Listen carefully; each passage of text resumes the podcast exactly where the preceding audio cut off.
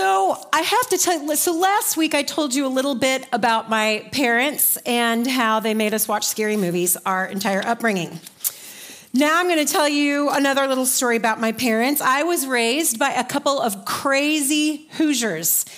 And when I say crazy, I am 99.9% certain I knew the Hoosier Fight song before I knew Jesus Loves Me. Now, again, my parents are good people. Okay, they are good people. They are just mad, crazy Hoosier fans. In fact, it goes something like this Indiana, oh, Indiana, Indiana, we're all for you. We will fight for.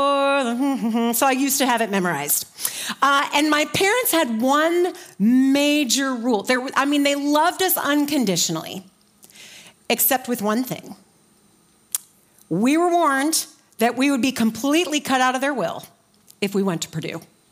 I mean, it was just no one could call themselves an Ashbrook, that was my maiden name, and go to Purdue. So it was just, I wouldn't even consider it. In fact, to this day, I, I, it's like Purdue, you know? I mean, I'm, I'm, sure it's a fine school. I was just raised, you know, in, in the hatred is probably not a strong enough word of Purdue. And I apologize if any of you went there. Again, I'm certain it's a fine school, but man, that would have been directly opposing everything my parents stood for. So my parents had a real dilemma when my sisters and I went off to college because I went to God's promised land of Lawrence, Kansas, where I became a proud Jayhawk.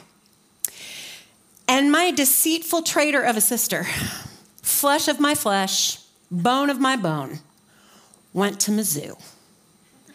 Now, I'm sure I've got some Aggies and some Longhorns in here who can relate to the tension that arises in family gatherings when you have Mizzou and Jayhawks, like Mizzou Tigers and Jayhawks, in the same room. It's just gonna get ugly, right? It's gonna get ugly because you cannot be a Jayhawk and love anything that comes out of Mizzou. It's just a problem. And I'm sure my sister would tell you the same thing. So what were my parents to do? Well, they just they just went Switzerland. I mean, they, they just wouldn't wear any of the t-shirts.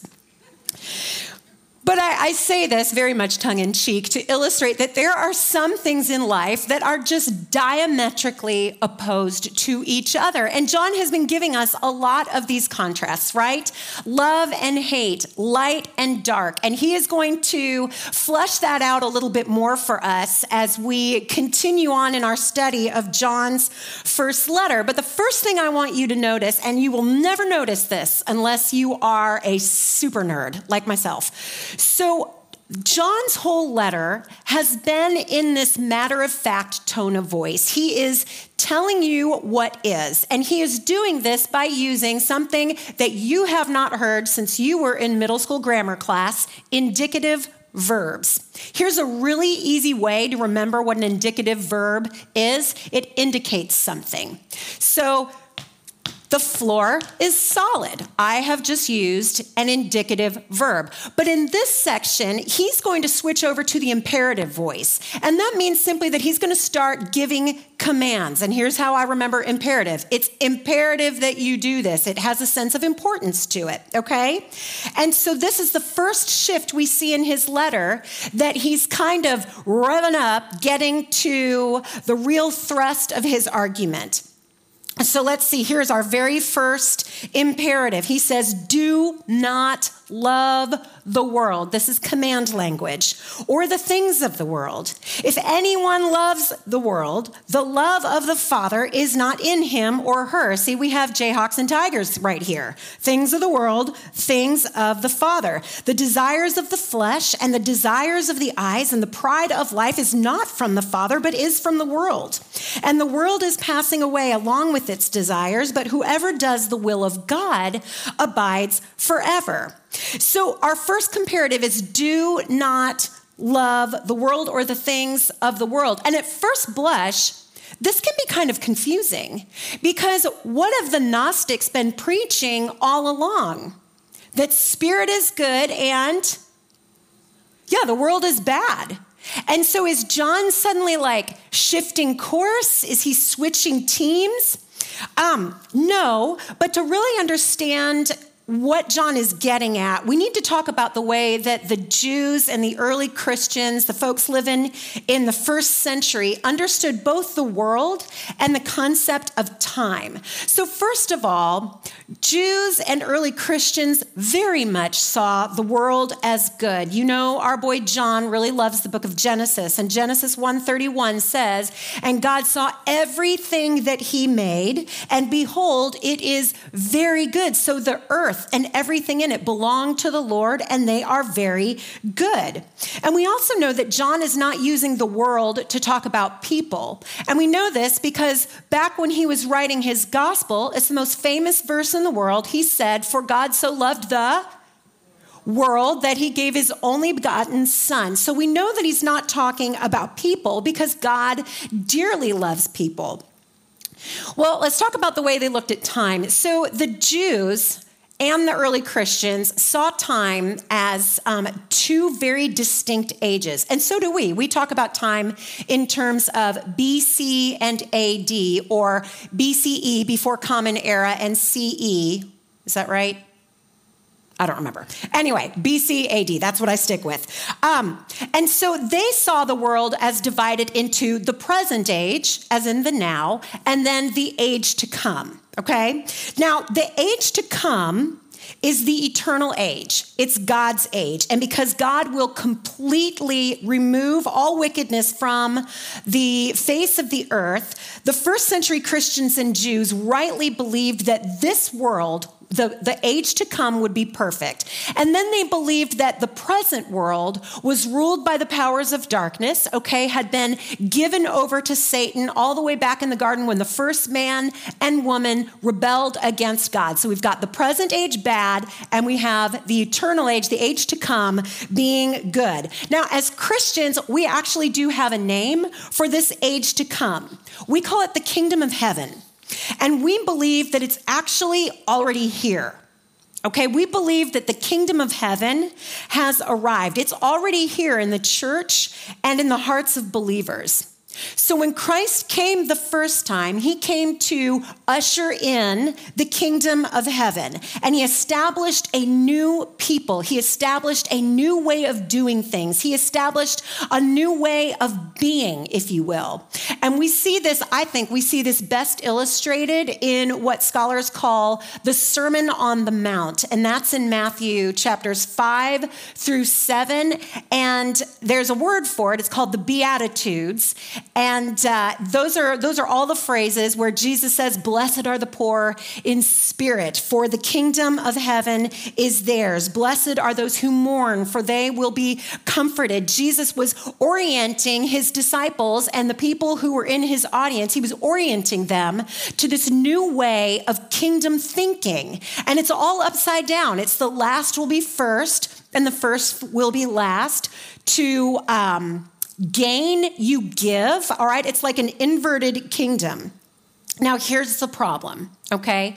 So the kingdom of heaven has been established, it has not been consummated. So when Christ came, he established the king of heaven, the kingdom of heaven. He started it, but when will it be realized in its fullness? Yes, in the age to come, in the age to come when Christ returns. And so, what John is talking about here, when he talks about the world, he's talking about everything that sets itself up in opposition to God. Now, as one who went to the University of Kansas, I simply cannot endorse any team that is going to set itself up against my Jayhawks, all right? I can't do that. I cannot say I love the Jayhawks and yet wear a Mizzou t shirt or, God forbid, a K State hoodie. I can't do it. I cannot do that. I'd be lying to myself and those around me. I'm totally kidding, and I need to be careful because Christy up there, who is changing my slides, is a K State girl, and I love her very much. It's the koinonia fellowship in us that can override all of our collegiate differences. But this is what John is talking about when he talks about the world and um, the things that we are not to love. So let's think this through. What are some of the things of the world that John might be including? And I really had to kind of wrestle through this because some of them are very, very obvious. I don't think anyone can look at the at the sex trafficking, at the adult entertainment industry, at pornography and say, "Oh, that's fine." I mean, no, that is diametrically opposed to kingdom living, right? You cannot say you love people and then pay to watch people exploit people. You can't say that. You're not loving people if you are loving and being entertained by their exploitation and their abuse. But that's the big, hairy obvious. What are some of the more subtle ones? What are some of the ones that we might not notice right away or that might not occur to us? Here's one of the reasons that this is really murky for us. It's because we live in the world and we cannot divorce ourselves from, from the world. I mean, we just can't. I mean, you cannot say, all toys and trinkets are evil, clothes and shoes and all these things are evil, all TV is evil. You, you cannot say that because all of those same things can be used to bless and to edify, right?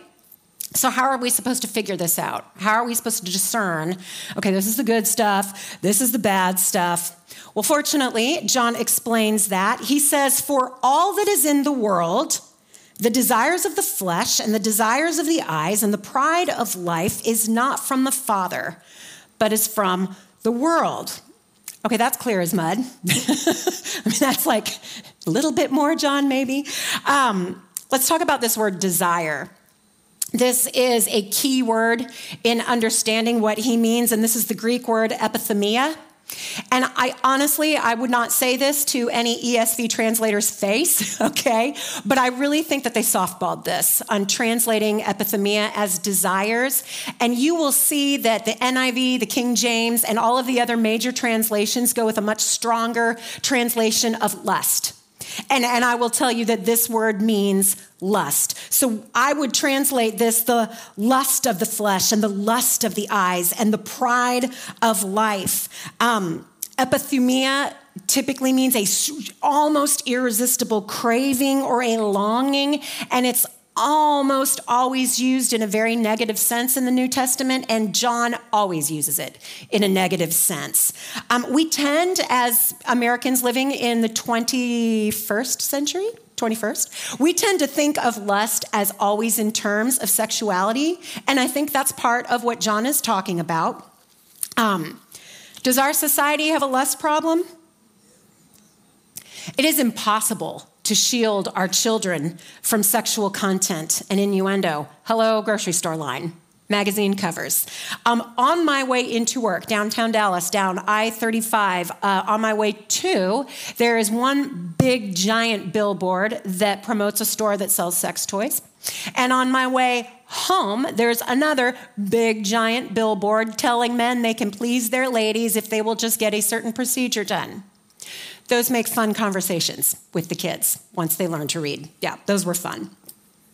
But um, the lust of the flesh also includes the notion of prizing, and this is where I think most of us get tripped up, at least I do. It has this sense of prizing pleasure and comfort over everything else to the kingdom's demise. Prizing pleasure and comfort over everything else to the kingdom's demise. So the lust of the flesh means that we have set our happiness as our highest ideal. Does our culture do this? Yeah. I was in the gym one time and I saw a sign that says, You are your own alpha. Alpha is one of the names for Jesus in the book of Revelation. It just uh, made me kind of laugh and want to cry all at the same time. But this notion of we all have this right to be happy and that, that like it's my ingrained right and don't step on my rights because my happiness is my God given heritage. This is so deeply embedded in our country and our culture, I should say, because it's actually in our Declaration of Independence.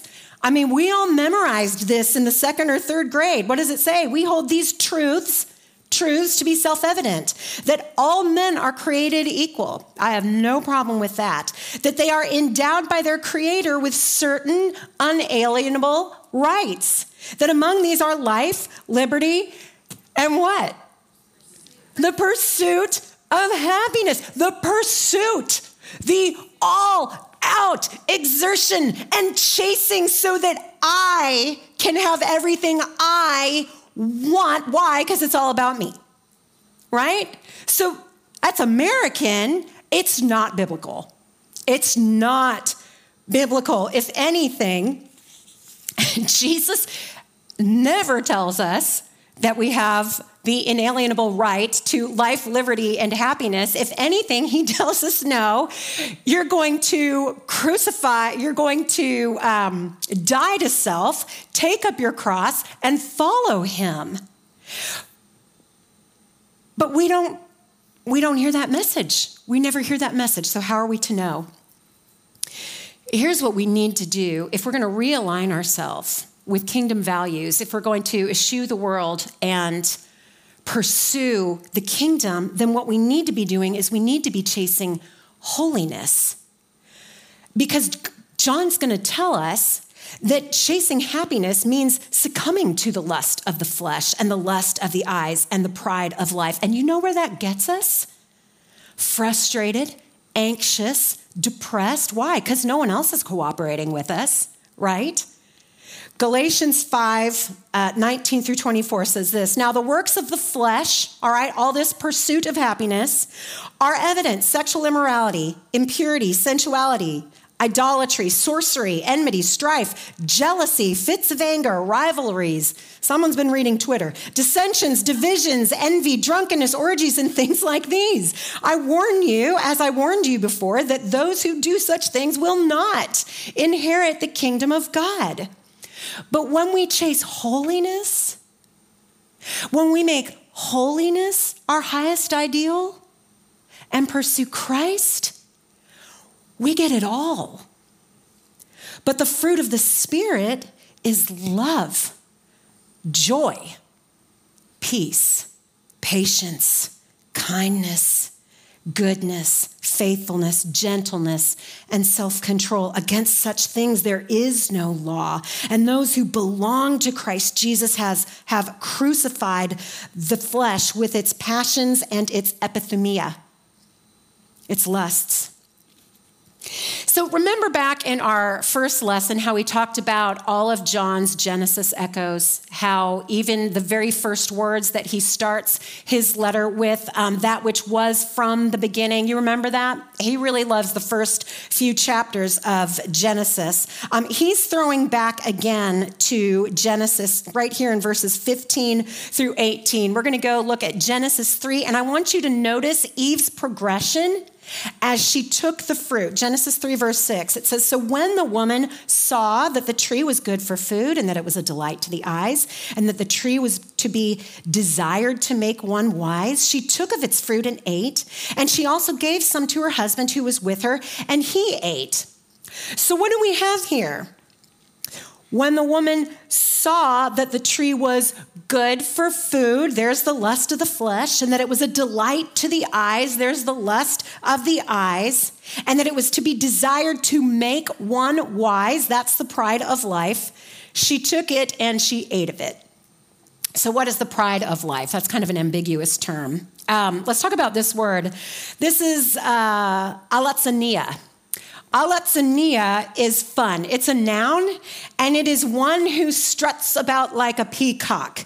Uh, one of the commentators that I really like, his name is William Barclay. He writes, um, the Alazoneia is the one who stands on the pier and brags about the ships he does not have, the parties he does not go to, and the houses he does not own. I might add, she is the name dropper. She is the one who purchases Twitter and Instagram followers so she can get that little blue check. She is the one who has someone following her around at all times to catch pensive and emotive photos for social media, who takes a hundred pictures yet posts only one. Now, Is social media bad? Is this what John is talking about when he talks about the things of the world? Social media is neutral. It's like saying books are bad. Books are neutral. They can be used for good or bad, but a book like social media is just a medium. It's just a means of transmitting information. Um, I don't think it's bad to post pictures. In fact, I love following you on Facebook and Instagram. I love seeing what your kids are up to. I love celebrating your anniversary, anniversary and the things that go well for you. I love when you post things that aren't going so well so I can pray for you. So I, I mean, I have no issue with social media in general. So where is this line? What are the things of the world and the things of God? So when John says, do not love the world, I think this is more about, uh, I think this is less about possessions and more about positions. I think it's less about possessions and more about position. In other words, what is the position of your heart toward those things? Are you using it as a comfort? Are you turning there first? Does it come from this desire to chase your own happiness at the kingdom's demise? When we live for the world and we fit God in around our schedule so long as it's convenient, that's where the line is. It's less about possession, more about position. And why is this so important? John says, because the world is passing away, because the world is passing away with all of its desires, all of its lusts. But whoever does the will of God abides forever. So, some of us, in fact, probably every single one of us um, in this room, have been taught that when we die, you go to heaven, okay, or you go to a better place. But most of us, where did grandpa go when he died? He went to heaven. That is actually theologically inaccurate. Don't panic. Do not panic. Jesus and Paul both say that to be absent from the body is to be present from the Lord. So when a loved one dies and they knew and loved the Lord, they are taken immediately into his presence. But that's not heaven. That's not necessarily heaven. And so, um, if we're going to understand heaven, we actually have to go back again to Eden. To understand heaven, you have to understand Eden. So Eden was more than just a garden, okay? It was it was more than just a place on a map. Eden was this special sacred place where heaven and earth overlapped and intermingled. It was a it was a heaven earth place where God and man could dwell together and coexist together. And it was beautiful and it was perfect and it was a paradise and there was more than enough and there was harmony in everything. Okay, it's the heaven earth space. So, what's going to happen when Christ comes back in the age to come? Well, scripture tells us that the earth will be rolled up like a scroll. That's a metaphor. But John tells us that this world is passing away. So, what's going to happen? The book of Revelation tells us that God is going to renew the earth and the heavens. He's going to recreate the heavens and the earth and the new heaven earth space we will dwell with the Lord, but it'll be another Eden. It'll be another heaven earth space, but this time it's going to be in the form of a magnificent, glorious city where we will live and we will work and we will have relationships and we will do all of this in recreated bodies. So, for those of you who are like, I just don't know about floating around on a cloud and playing a harp all day, this is good news for you. That's not where you're going to do unless you're a harpist and that's what you want to do for your work. But the difference between earth and the recreated earth is that in this present age, it's ruled by the powers of this dark world, right? But in the recreated heaven earth space, the presence of sin is completely eliminated. That means there will be no more lust of the eyes, lust of the flesh, because you won't have the ability to sin. It's going to be completely burned up. Isn't that amazing? Isn't that good news? So, this earth, this present age, is passing away, and so is everything in it. And so, John is making a case. He's telling us not to get wrapped up in the stuff of this world. Why? Because today's treasure is tomorrow's trash. I mean, honestly, everything in your purse right now and your purse is just the stuff of tomorrow's landfills. And so when we live for this stuff, John's like, oh, you are investing in a burning building. It's all going down. What would he have us invest in? Kingdom things, eternal things. Invest in people, invest in relationships, invest in kingdom work. I think we have full blown permission to enjoy our stuff. We just can't live for our stuff. Okay, verse 18. He says, Children, it is the last hour, and as you have heard that Antichrist is coming, so now many Antichrists have come. Be honest. Who's been excited to get to the Antichrist passages? Come on. I was. I am. Okay, therefore, What's the therefore, therefore? We have heard that Antichrist is coming, so now many Antichrists have come. Therefore, we know that it is the last hour. How do we know that it's the last hour? Because we have all these little Antichrists running all over the earth. They went out from us, but they were not of us, for if they had been of us, they would have continued with us. But they went out that it might become plain that they all are not of us. Hello, loop de loop writer. Okay, so what is John talking about when he says Antichrist? Your homework addressed this really well, I thought. Anti means against. Christ refers to Jesus, the Messiah, or the anointed one. Um, I want you to look again at verse 18 and notice how it says, and as you have heard. So this was not new information to um, the recipients of John's letter. So, where had they heard this before? Where had they heard that Antichrist was coming? Your homework alluded to a warning that Jesus gave his disciples about false, false messiahs. I'll read it to you. It's in Matthew 24. It says, Then if anyone says to you, Look, here is the Christ, or there he is, do not believe it, for false Christs and false prophets will arise and perform great signs and wonders so as to lead astray, if possible, even the elect. See, I have told you beforehand. So if they say to you, Look, he's in the wilderness, or Look, um, he is in the inner rooms. Do not believe it. And so I, I think that I, I think John probably does have this in mind as he is writing this, but I, I am actually more inclined to believe that he might be riffing off of Paul a little bit. Remember, Paul's letters had been in circulation for 30 years by this point. And there is a passage in Second Thessalonians chapter 2 verse 3 that talks about the man of lawlessness. Okay? And here's why I think this. Here's why I think this. Matthew uses pseudo Christ and pseudo is false, and a false Christ is someone who says, "I'm Jesus, right here. I'm your Messiah." Worship me. That's a false Christ. But John does not use pseudo, um, he says anti. Anti, and anti means against. And now, is a pseudo Christ a false Christ working against Christ? Yes, if you go running around, I'm Jesus, you are definitely opposed to Jesus' teachings and you are working against his kingdom. But not every Antichrist is claiming to be Christ. And so I think that's at least worth a note, if nothing else. Look again at verse 19. It says, Children, it is the last hour. And as you have heard that Antichrist is coming. Now, what I want you to notice is something that's not there.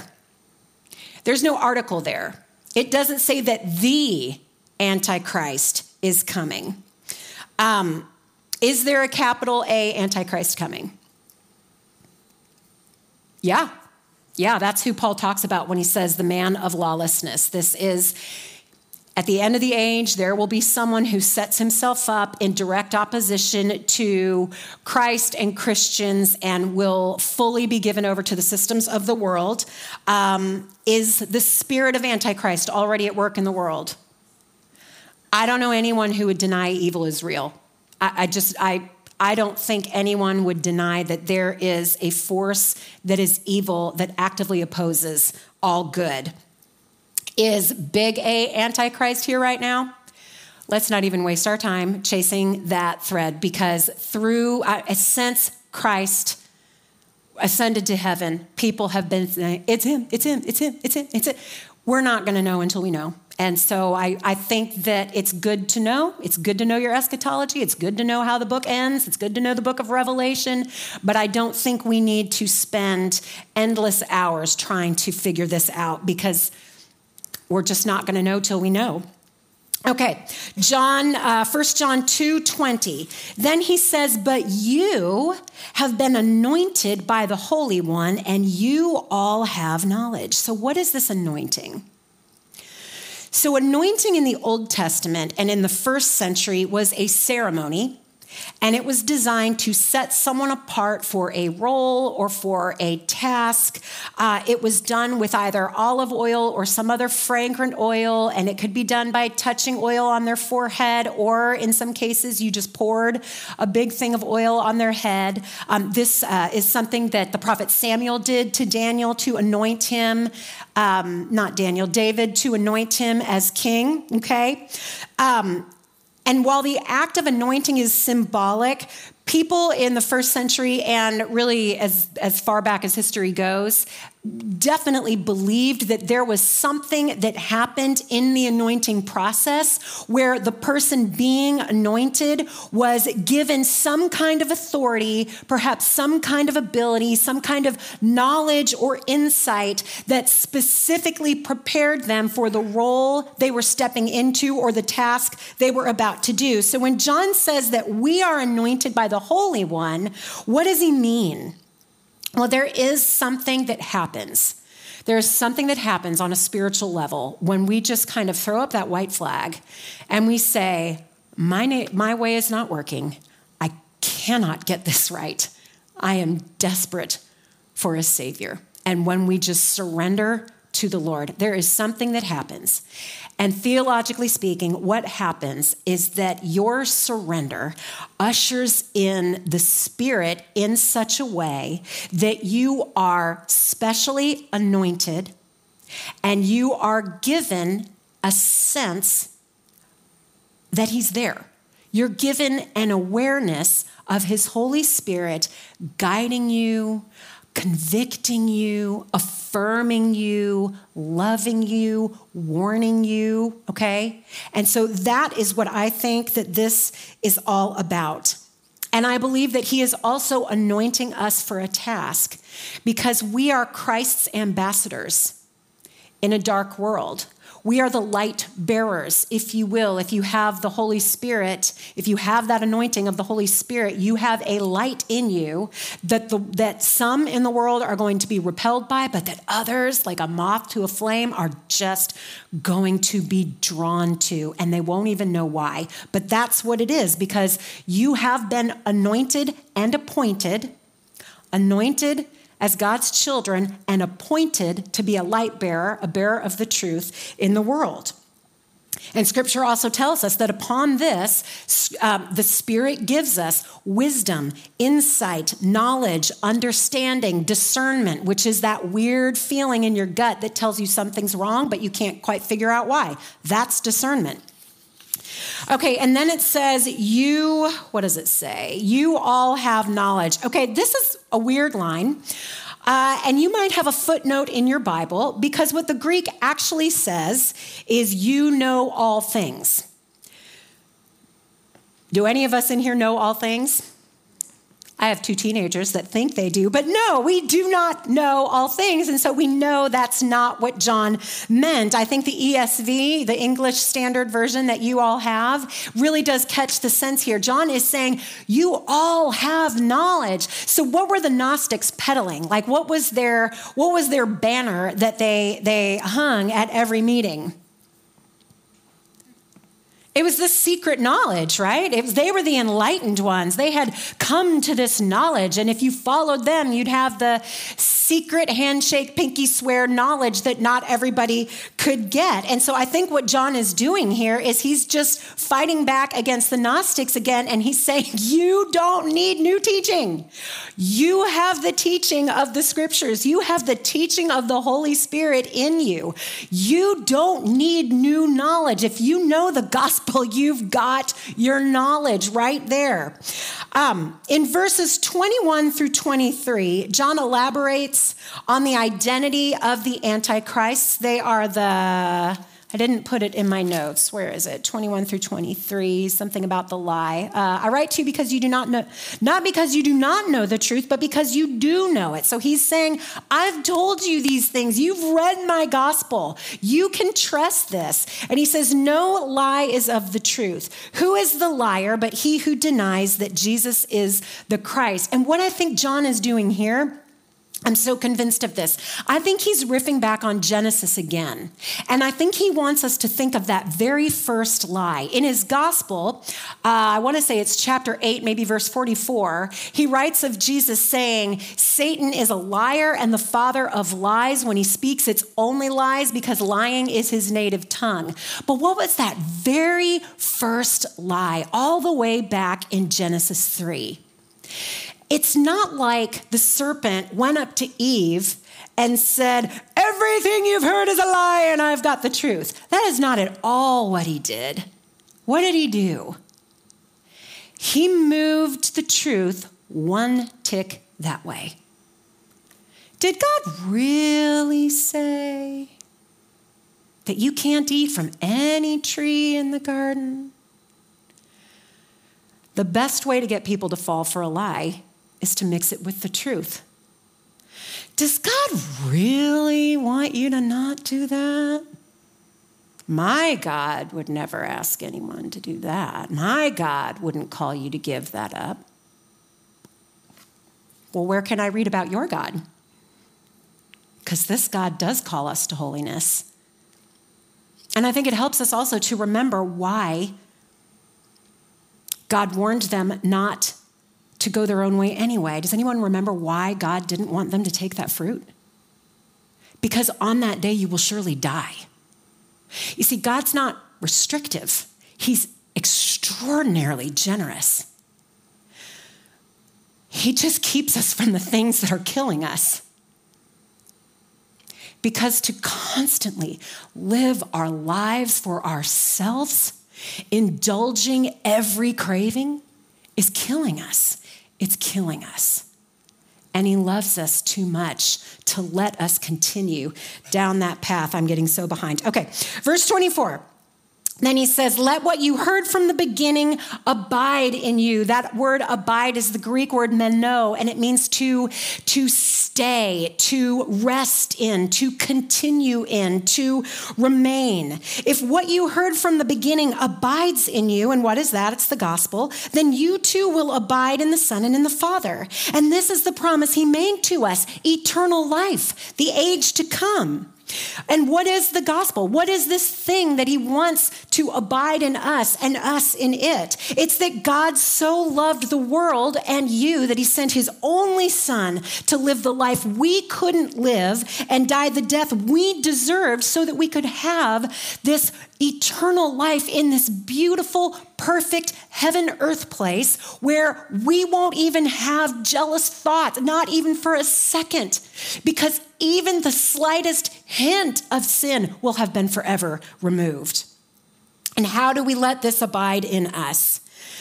By remembering it, by rehearsing it, by reading it by studying it, by practicing it, by having friends who who affirm this in you and don't make fun of this of this uh, way of life that, that God is so passionate about us living.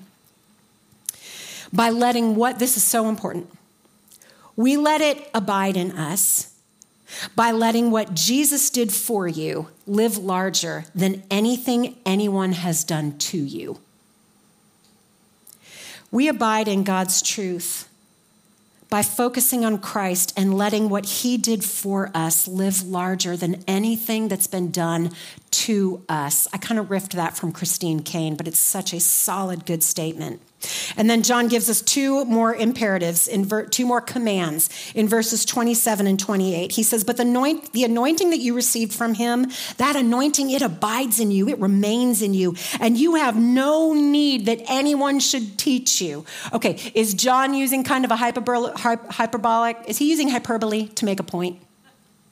Yes. He is not saying there's nothing else you can learn. You've reached the end of learning.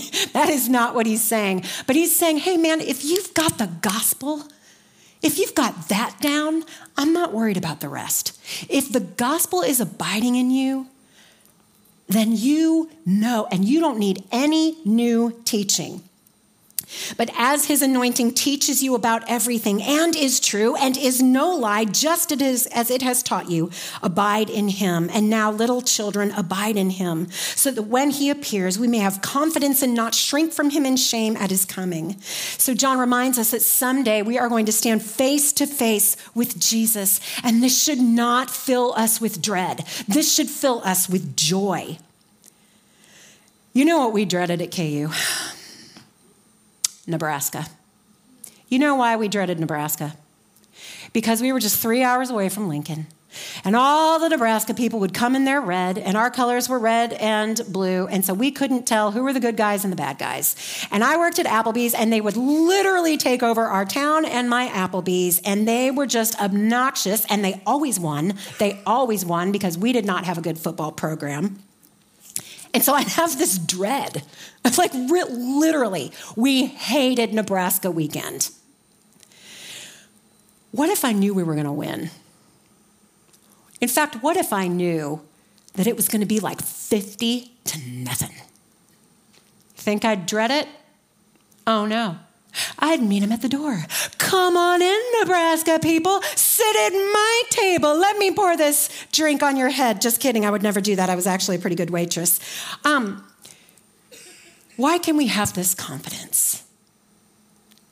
Because this battle, this war, is already won. Like our enemy is already defeated. Now, because we live linearly and we are bound to time and space, we still have to fight. But God is working in you. And Paul says he is working in you, giving you the desire and the power to do what pleases him. God is very much invested in this on your behalf. He is very, very invested on your progression in your faith. And so we can have confidence. How do we do this? Let's revisit our imperatives and then we're done. John, uh, 1 John 2.15 says, do not love the world or the things of this world. As I read this the first time through, going through my notes, I was like, that is just so extreme. Don't love the world, anything, nothing. But I think what we need to do is we need to put this back in its original context. And I don't mean historical context. We spent a lot of time on what the world was like when John was writing this letter. But what we tend to do in a Bible study is that we like take these verses and we parse them out and we forget that when John's hearers heard this, they actually heard it in all one sitting. And so, what is the context? What is the context here of do not love the world? It's what came right before it. It's verses 12 through 14. And he said, I am writing to you, little children, because your sins are forgiven for his name's sake, not because of anything you've done, for his name's sake. I'm writing to you, fathers, because you know him. You know him who's from the beginning. I'm writing to you, young men, because you have overcome the evil one. I write to you, children, because you know him. You know him. You know you can trust him. You know he's for you. You know that he is leading you into death, but he only leads you into life. I write to you, fathers, because you know him who is from the beginning, and I write to you, young men, because you're strong. And the word of God abides in you, and you have overcome the evil one. Therefore, don't love anything in the world or the world. Why? Because you've overcome that, so don't go back to it. Like you've beat the addiction. Don't go back to the addiction. You've fled the toxic relationship. Don't go back to the toxic relationship. Not when Jesus died to set us free. You died to selfishness. Don't start reading all those ads that pop up on Instagram. You will end up with 25 things you don't need, says the girl who's guilty of this. Now that we finally know the truth, let's not go back to the lie that tells us Christ can't fulfill us. No, it's this thing, it's this car, it's this new relationship, it's, you know, it's fill in the blank, not when it's only Christ. Okay, I've got to wrap. All right, so what should we do? Command number two we are to abide in Christ and let the word of Christ dwell in us. Stay in community, get connected with people, with the people of Christ through his church, read the scriptures, and reject the seduction of the world. And here are your questions to reflect on this week. Where have I let comfort and complacency keep me from pursuing the kingdom of God? And what is one thing I can do this week besides Bible study to help me abide in Christ? Heavenly Father, we love you and we're so thankful for you and for your word. Thank you for this time. Thank you for this group of women, Lord. I pray that as they go to small group, that they would just um, sense your presence with them and that their conversation would be rich and pleasing to you, Lord God. I pray that you get them home safely and that uh, they would just fill you with them, Lord. We pray these things in the beautiful name of Jesus and by the power of your Holy Spirit. Amen.